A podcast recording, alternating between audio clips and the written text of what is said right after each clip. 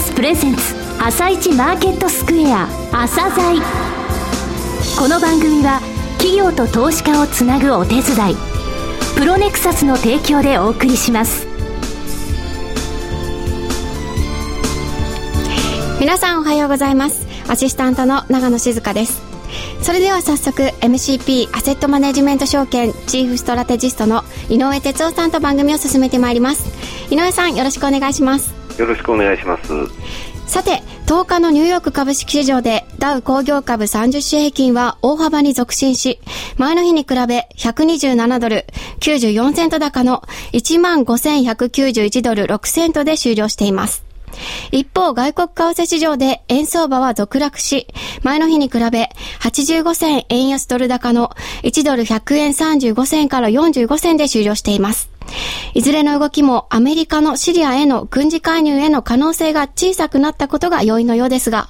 そうですね。あの、昨日はですね、オバマ大統領が、えー、フランスのオランドさんとですね、えー、イギリスのキャメロン首相と電話で話して、あのロシアの、えー、申し出ですね、えー、国連につきましても、このロシアの提案というものを、えー、支持しているということで、これについて話し合ったということですので、今日オバマさん、テレビでですね、はい、えー、国民向けに話をするんですけれども、えー、可能性としては軍事介入小さくなったということが、今までリスクオフの動きだったもののポジション一斉にその、えー、アンワインドが起きたということですね。はい。はい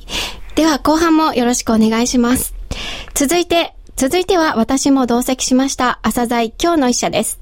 朝鮮今日の一社。本日は証券コード7825東証一部に上場されているダンロップスポーツさんにお越しいただきました。お話しいただきますのは代表取締役社長でいらっしゃいます野尻康様です。本日はよろしくお願いします。よろしくお願いします。えー、ダンロップスポーツさんですが1930年に、えー、初めて国産のゴルフボールそれから国産の公式テニスボールですねを作られた会社ですね、えー、2003年に住友ゴム工業から分社化して独立。2006年10月に東証に上場され、えー、間もなく7年になりますね。早いですね、えー、初めあの SRI スポーツというお名前でした、ね。えー、これはあの、えー、住友ゴム住友ラバーインダストリースポーツだったんですがダンロップスポーツに社名変更されたのは昨年の5月、えー、ゴルフテニスをなされている方にはもう非常に馴染みの深い御社なんですが、えー、まずは事業内容についてお話しいただけますでしょうか。はい。えー、私どもですねゴルフ用品とテニス用品の製造販売これがあのコア事業で、はい、まあ、その周辺事業としてトーナメントゴルフトーナメントの運営とかそれからゴルフスクールテニススクールもやっておりますえー、今期の見込みは売上高が、えー、日本円660億円なんですけども、はい。えー、大体ゴルフが85%ぐらい、はい、テニスが10%残りの5%が、えー、トーナメント運営ということで、まあ、非常にゴルフの割合が高いという事業内容です、はい、まあ、ゴルフではクラブが60%ボールが30%弱それ以外があのバンク等のやウェアの用品です、はいあの具体的なですね、はい、ブランド名をちょっと教えていただきたいんですが、はい、ゴルフはですねゼクシオとスリクソン。それからクリーブランドゴルフの3ブランドで展開してます。それからテニスはですね、えー、まあ伝統あるダンロップと、はい、それから今若い人に人気あるスリクソンに加えて、えー、フランスのバボラ、はい、ブランドのラケットの、えー、輸入販売も行ってます。はいえー、テニスではダンロップ、スリクソン、バボラ、えー、そしてゴルフでは、えー、ゼクシオ、スリクソン、クリーブランドゴルフ。クリーブランドってこれアメリカのそうです。もともとアメリカの会社ですけども、はい、2007年に買収して、はい、我々の販売子会社、あ、製造販売子会社ですね。はい。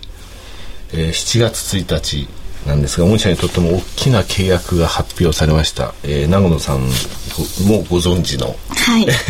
今若手のそうですね。松山英樹選手と、えー、契約をされましたがこのことについてお話しいただけますでしょうか、はい、はい、まあ、あの一般的にプロゴルファーとの契約というのはあの私どもではですねあの必要条件であると思ってまして、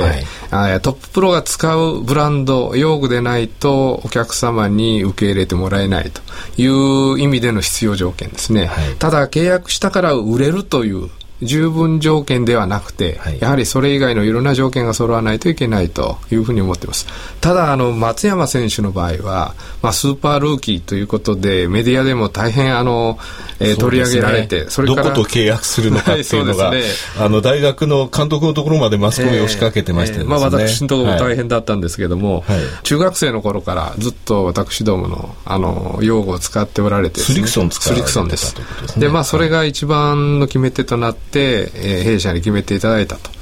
で、昨今ですね、あの、若手の有望プロが海外のブランドと契約する例が非常に多かったもんですから、はい、まあ、日本のメーカーとして契約できたということで、ある意味ほっとしてるところがありまして、業界の中でもまあよく頑張ってくれたと言われてます。そうですはい。いや、争奪戦が行われてるっていうような、えー、あの、話もありましたけど、中学校の頃から使ってて愛着があるっていう言葉は嬉しかったですね。はい、そうですね。はい。あの、そのゴルフクラブですが、えー、御社ゼクシオシリーズというですね、えー、非常に人気の高いシリーズを発表されてきました。えー、2000年に作られてから、それからずっとブランド別のシェアとしましてはトップを続けていると12年連続ナンバーワンなんですが強みって言いますか？それは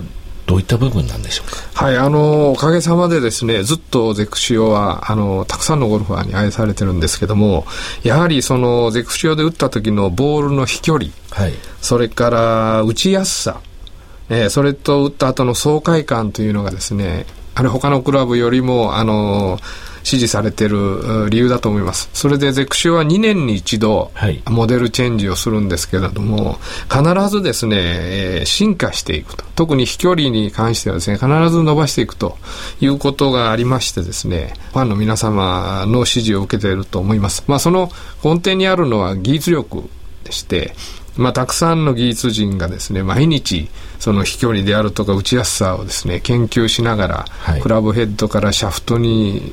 それからグリップまでもですね、えー、研究しながら作ってますので、そういった技術に支えられたプロダクトと、それからあの日本では最大最強の営業軍団を我々持ってますんで、はい、彼らのセールスの力、これがあの一緒になって、実際の小売りの皆様がですね、また協力していただいてますので、えー、そういったことがずっとトップのあの維持につながっていると思いますね。はい、あの技術要素が強いと思うんですよね。はい、こちらにつきましてはスーパーコンピュータ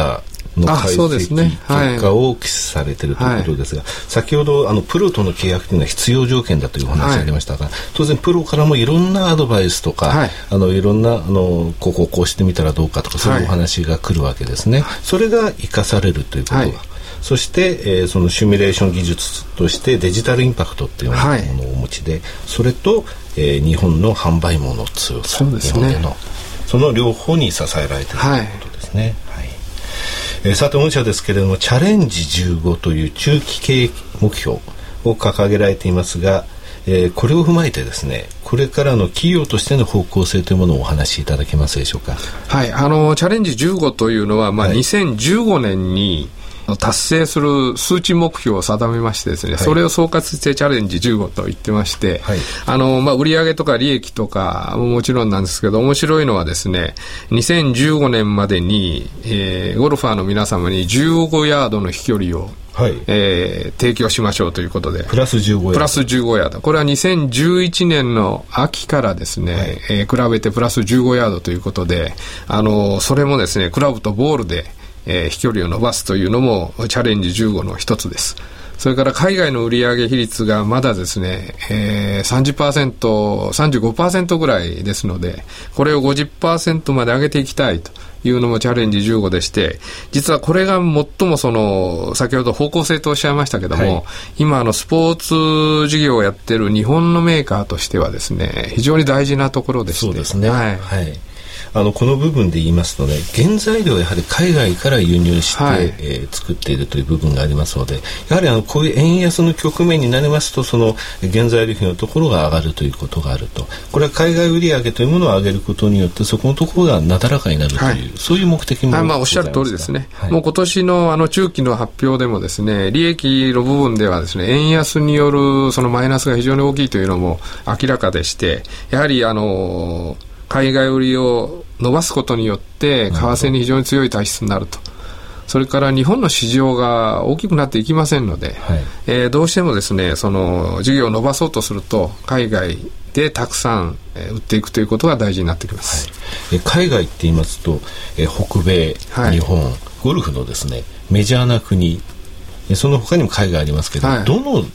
地域といいますか、はい、に力を入れていかれて。あのゴルフの市場はですね世界の市場の45%ぐらいが北米なんですね、はい、で25%が日本というふうに非常に偏ってここで7割なんですね。そうなんですよ。はい、えー、ですからやはり北米が最重要市場であることは間違いありません。はい、ただ伸びる伸びないで言いますとですね、やはりアジアが伸びるんです。そうですね。したがって、えー、やはりあの最重要市場の北米は、まあ、クリーブランドの子会社にしっかりやらしてですね、えー、ゼクシオを中心にアジアで伸ばそうと。いうことで、まあ、韓国、中国、東南アジアで今一生懸命ゼクション打ってます。御社、あの、中国、今中国、どんどん伸びてますよね、はい、ゴルフ。で、中国のアンダー18でしたっけ？あそうなんですよ。と、はい、御社、何か、あの、国家アマチュアチームのスポンサーになりまして。ね、なりましたですよね。はい、スリクソン、彼が全部やってくれます。はい、この18歳、えー、未満以下のところのその公式スポンサーになったっていうのは、とてもあの、大きいニュースだなと思って見てい、ね、それと、あの、ゴルフがオリンピックの正式種目になったんですね。リオデジャネイロから。で、ね、まあ、オリンピックになると韓国も中国ももうすごい勢いでやりますから、そういった意味もあって、スポンサーしました。えー、社長それからもう一つですね今年の4月にですねアシックスさんとのゴルフシューズの、えー、国内独占販売契約を結ばれましたね、はい、発表されましたね。こちらについてお話しいただけますか、はい、まあ、アシックスさんはですねもう皆さんご存知のシューズのトップメーカーでそうです、ね、技術力も本当に高い会社です、で我々お互いに神戸にありましてですねゴルフシューズをお客様に供給するのにアシックスさんの技術を織り込んだですねシューズを我々の強い販売力が売るのがお互いにとって非常にシナジーがあるというふうに判断しまして業務提携をすることになりました。はい。あのアシックスさんって昔あのオニツカタイガー陸上部がみんな使っていたあの、えー、その頃からのその足シューズに関わる、えー、技術力では素晴らしいものありますね。この、えー、ゴルフシューズの国内独占販売契約を結ばれた、はい、ということですね。はい。最後になりましたが、リスナーの皆様に向けて一言お願いします。あの、今までお話ししてきたように、アクティブな、えー、会社ですので、あの、まあ、アシックスさんとの提携、それから松山プロとの契約、えー、年末の新商品、ゼクシオ8代目というのもありますので、非常に元気に前向きに進んでいる会社ということをご理解いただきたいと思います。野尻様どうもありがとうございました。ありがとうございました。なお、今日の一社のロングインタビューも番組ホームページからお聞きいただけますが、さらに井上さんにダンロップスポーツについてお話しいただきます。はい、あの、ダンロップスポーツさんなんですけれどもね、はい、オリンピック関連銘柄、ということで、えー、月曜日2.76%、昨日も上昇しましたね。あの、松山英樹選手、今週日曜日の9月8日、えー、東京五輪が決まった日に、えー、ツアー3勝目をプレーオフで挙げられました。で、あの、お話にもありましたが、リオデジャネイロでゴルフっていうのは、えー、種目として復帰します。つまり2020年の、えー、東京オリンピックの時も、はい、えー、ゴルフってあるんですね。そうですね。あの、非常に楽しみな会社です。えー、初代後期のところでも、えー、この、えー、部分について触れたいと思います。はい、わかりました。ありがとうございました。それでは一旦お知らせです。企業ディスクロージャー IR 実務支援の専門会社プロネクサス。上場企業のおよそ6割2200社をクライアントに持つ。これはアジア証券印刷の時代から信頼と実績を積み重ねてきたからこそ。さらにプロネクサスが目指すのは企業と投資家をつなぎ日本の株式市場を活性化させることです。プロネクサス私たちは個人投資家の皆さんを応援します。井上哲夫。今日のストラテジー。それでは井上さん後半もよろしくお願いします、はい、えー、アメリカの方ですね強いですね S&P500 とナスダックについては6日続伸となりました。であの先週まで、え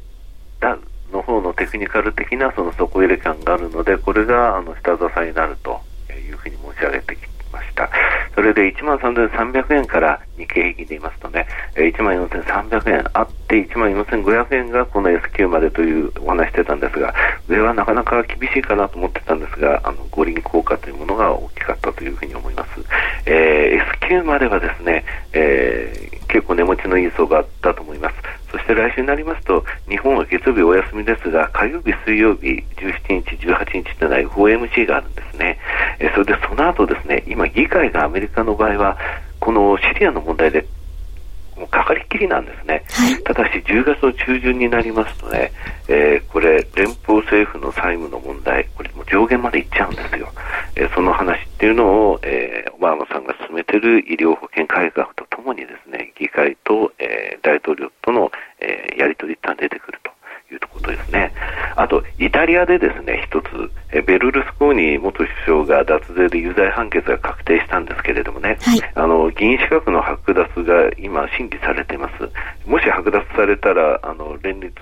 政権から、えー、撤退すると。えー、指示を撤回するというふうに言ってますので、これもあの覚えておきたい材料ではあるんですけれどもね。はい、で、日本の方なんですけれども、えー、これで S q 終わった後なんですが、やっぱり為替が100円を固められるかどうかっていうところが一つの、え